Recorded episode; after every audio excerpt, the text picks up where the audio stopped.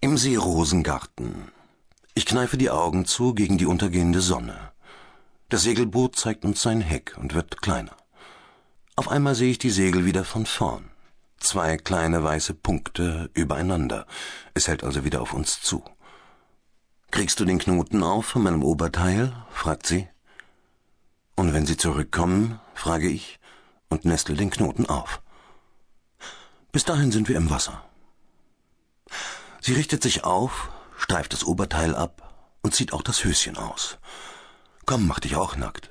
Das Wasser ist bestimmt noch warm. Dann renne ich ihr hinterher und sehe sie ins Wasser eintauchen. Wie es ihre Waden benetzt, an den Schenkeln hochschwappt, über die Knie, den weißen Po. Dann schlägt es über ihrem Rücken zusammen. Ich will nach ihr greifen, doch sie schwimmt mir davon. Auf einmal kommt ihr Kopf hoch und sie schreit Au. Was ist, Mona? Ich hänge fest und hab einen Krampf in der Wade. Sie bleibt starr auf der Stelle und schaut hilflos zu mir. Ich beeile mich, trample durch die Seerosen. Ich erreiche sie, fasse sie unter und hebe sie hoch. Dabei merke ich, dass ich an dieser Stelle problemlos stehen kann. Das überrascht mich. Danke, mein Retter, sagt sie und schlingt ihre Arme um meinen Hals, so dass ich sie durch das Wasser tragen kann. Was war mit deinen Beinen? Nichts. Der Krampf ist weg. Oh nein! Plötzlich klammert sie sich wieder an mir fest. Die Typen mit dem Boot, sie kommen näher. Schnell runter. Ich verstehe sofort und gehe mit ihr in die Knie, so dass wir bis zu den Schultern wieder vom Wasser bedeckt sind. Sie auf meinem Schoß. Vorsichtig drehe ich mich mit ihr um. Das Boot hält direkt auf uns zu. Im letzten Moment sehen sie uns und setzen an zum Wenden. Es gibt ein Durcheinander von gebrüllten Kommandos, knatternden Segeln und knarrenden Winschen. Dann sehen wir wieder das Heck des Bootes. Bleibt drin, bis sie weit genug weg sind, flüstert Mona mir ins Ohr. Dabei fängt sie an, ihr Becken auf meinem Schoß zu schaukeln, was mir gefällt, meinem Schwanz aber auch. Er fängt an, sich ihr entgegenzudehnen. Das muss sie gespürt haben. Gleich ist sie mit ihrer kleinen Hand an ihm, und fängt an, ihn zwischen der Handfläche und ihrer Poritze zu reiben. Spitzenunterwäsche. Das Buch hatte schon Fettflecke vom Sonnenöl. Ich suchte einen Sinn, wollte was Eigenes finden. Aber meine Gedanken lümmelten sich im Wind wie die Möwen und hatten überhaupt keine Lust auf Thomas Mann und Abi-Aufsätze. Denn ein paar Flügelschläge weiter auf einer Luftmatratze lag sie, mit rosa getönter Brille, hinten zusammengesteckten blonden Haaren, ganz wenig Bikini und unverschämt viel brauner Haut. Sie sah aus, als hätte sie schon sämtliche Prüfungen bestanden. Ich gab mir also Mühe, auszusehen wie einer, der nur ein Buch liest und weiter nichts, konnte aber trotzdem nicht aufhören, dauernd hinüberzuschielen. Königliche Hoheit hatte gegen schwarze Spitzenunterwäsche so gut wie keine Chance. Ich sah an ihr hoch, Ihre langen braunen Schenkel, das schwarze Bikinihöschen, die fein goldenen Härchen auf ihrer Haut. Und weiter nach oben, wo ihr Busen den Himmel verdunkelte. Mir wurde schwindelig. Ich könnte ihre Mutter sein. Vor mir lag ein echtes Kunstwerk. Öl auf brauner Haut, gerahmt in schwarzer Seide. Ob sie darunter helle Streifen hatte? Ich fingerte am Verschluss ihres Oberteils. Sie ließ mich eine Weile gewähren, dann fragte sie, sag mal, was soll denn das werden? Ich will das da aufmachen, damit ich dich nicht kratze. Ich verstehe nämlich etwas von Frauen, ergänzte ich gedanklich. Runter, und zwar sofort.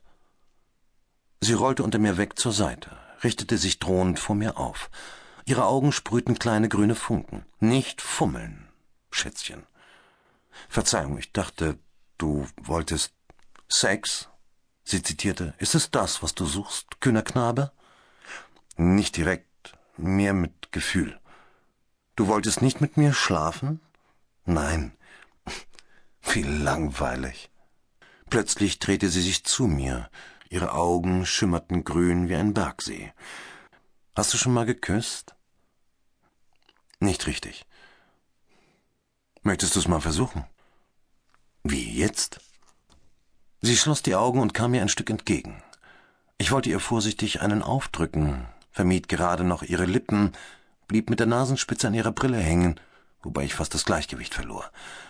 Gut so? fragte ich. Das war die Version zum Muttertag und jetzt zeig ich dir mal, was ich mit Küssen meine. Und dann gab sie mir einen Dauerbrenner von der Art, die einen um Jahre altern lässt, mit Saugen und Zungenschlag und allen Schikanen, und drückte mich dabei zurück in die Polster, nahm ihre Brille ab und fing an, ganz langsam auf meinem Körper Staub zu wischen, mit ihren weichen, sonnenbeschienenen Haaren. Lauter kleine glitzernde Ameisen krabbelten mir an silbernen Seidenfäden über Brust und Bauch und sie ließ ihre Lippen folgen und warmen Atem auf meine Haut rieseln. Und gleich danach kam das kühle Reiben der Spitzen ihres seidenen Oberteils und dann der sanfte Druck ihrer Brüste, ganz langsam, dass ich genug Zeit hatte zum Fühlen. Und bald kam ihr Mund immer tiefer, gefährlich nah an meine Badehose. Das wühlte mich auf und ängstigte mich zugleich. Ich wollte der Verlegenheit entgehen und grapschte nach ihrem Rücken, aber sie griff nach hinten und schob meine Hand weg. Halt still und bleib liegen. Oh Mama, hilf mir. Wenn sie mich dort berührt, wird er steigen. Und sie wird es merken. Das darf aber nur sein, wenn ich allein bin. Das muss aber sein, wenn du mit einer Frau schlafen willst. Aber sie will es doch gar nicht. Wie wird sie reagieren, wenn sie es sieht? Gott sei Dank, sie ist an den Beinen. Sie ist dran vorbeigegangen, außen die Hüfte entlang. Oh nein, sie kommt zurück. Als hätte sie was vergessen, was übersehen, weil es vorher nicht da war. Es hat sich hinter ihrem Rücken gebildet. Jetzt entdeckt sie ihn, flößt ihm ihren heißen Atem ein durch den Baumwollstoff, betastet ihn mit ihren Fingerspitzen, zieht das Gummiband zurück. Jetzt spüre ich ihre Lippen. Er wächst. Er wächst in ihren Mund. Ein kurzer, heftiger Kampf. Ich darf das nicht sage ich stumm. Ich will es aber, antwortet sie wortlos. Und sie gewinnt, befreiend meine Niederlage. Ich bäume mich stöhnend auf, sie folgt mir ohne loszulassen. Erst im letzten Augenblick lässt sie mich entkommen, birgt ihn mit ihren Händen. Der Arno An diesem Tag tauchte der Arno zum ersten Mal auf. Das war, als ich das Magazin mit den Kontaktanzeigen suchte, und es war verschwunden. Ich suche also auf Heidruns Schreibtisch. Dort liegt es zwar auch nicht, dafür finde ich unter einem Stapel von Cosmopolitan und Emma einen Zettel mit einer Handynummer. Wessen Nummer ist das? Und wieso liegt sie darunter und nicht obendrauf? Ich notiere die Nummer und grüble eine Nacht lang darüber. Normalerweise hätte ich gefragt, Liebes, was ist das für eine Handynummer auf diesem Zettel? Und sie hätte vielleicht geantwortet, von meiner Frauenärztin, weil meine Pille zu Ende geht. Hm, dieser Weg ist verbaut. Ich kann doch nicht zugeben, dass ich in ihren Sachen herumwühle. Was nun? Es liegt mir fern, einfach irgendwo anzurufen und mit verstellter Stimme zu sagen, sorry, ich habe mich verwählt. Oder noch schlimmer, einfach aufzulegen. Das hat man von seiner Ehrlichkeit. Ein paar Tage quäle ich mich. Dann fahre ich zum Computerladen und kaufe mir eine CD-ROM, auf der man Telefonanschlüsse anhand der Nummer identifiziert.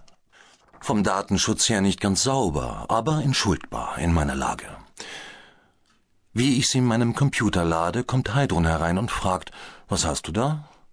Sämtliche Telefonnummern auf einer CD. Jetzt kannst du die Bücher wegwerfen. Sehr praktisch, sagt sie. Unser Spülbecken tropft. Ein Klempner war schon dran, aber jetzt tropft es schon wieder. Kaum ist sie weg, gebe ich die Nummer ein, ich weiß sie schon auswendig, und lese A. Hübler für alles in Haus und Garten. A wie Arno. Damit wäre der Fall für mich erledigt. Wenn der Arno nur Ruhe gäbe. Alles in Haus und Garten hört sich harmlos an, aber wenn so ein Mensch mal da ist und fertig mit dem Schrauben, kommt der Moment, wo die Frau des Hauses euphorisch wird. Wenn mein Mann nur so wäre wie Sie, er hat zwei linke Hände. Und hätten Sie nicht Lust, sich mal die Gardinenschiene anzuschauen im Schlafzimmer? Und was da dann für Lüste lauern,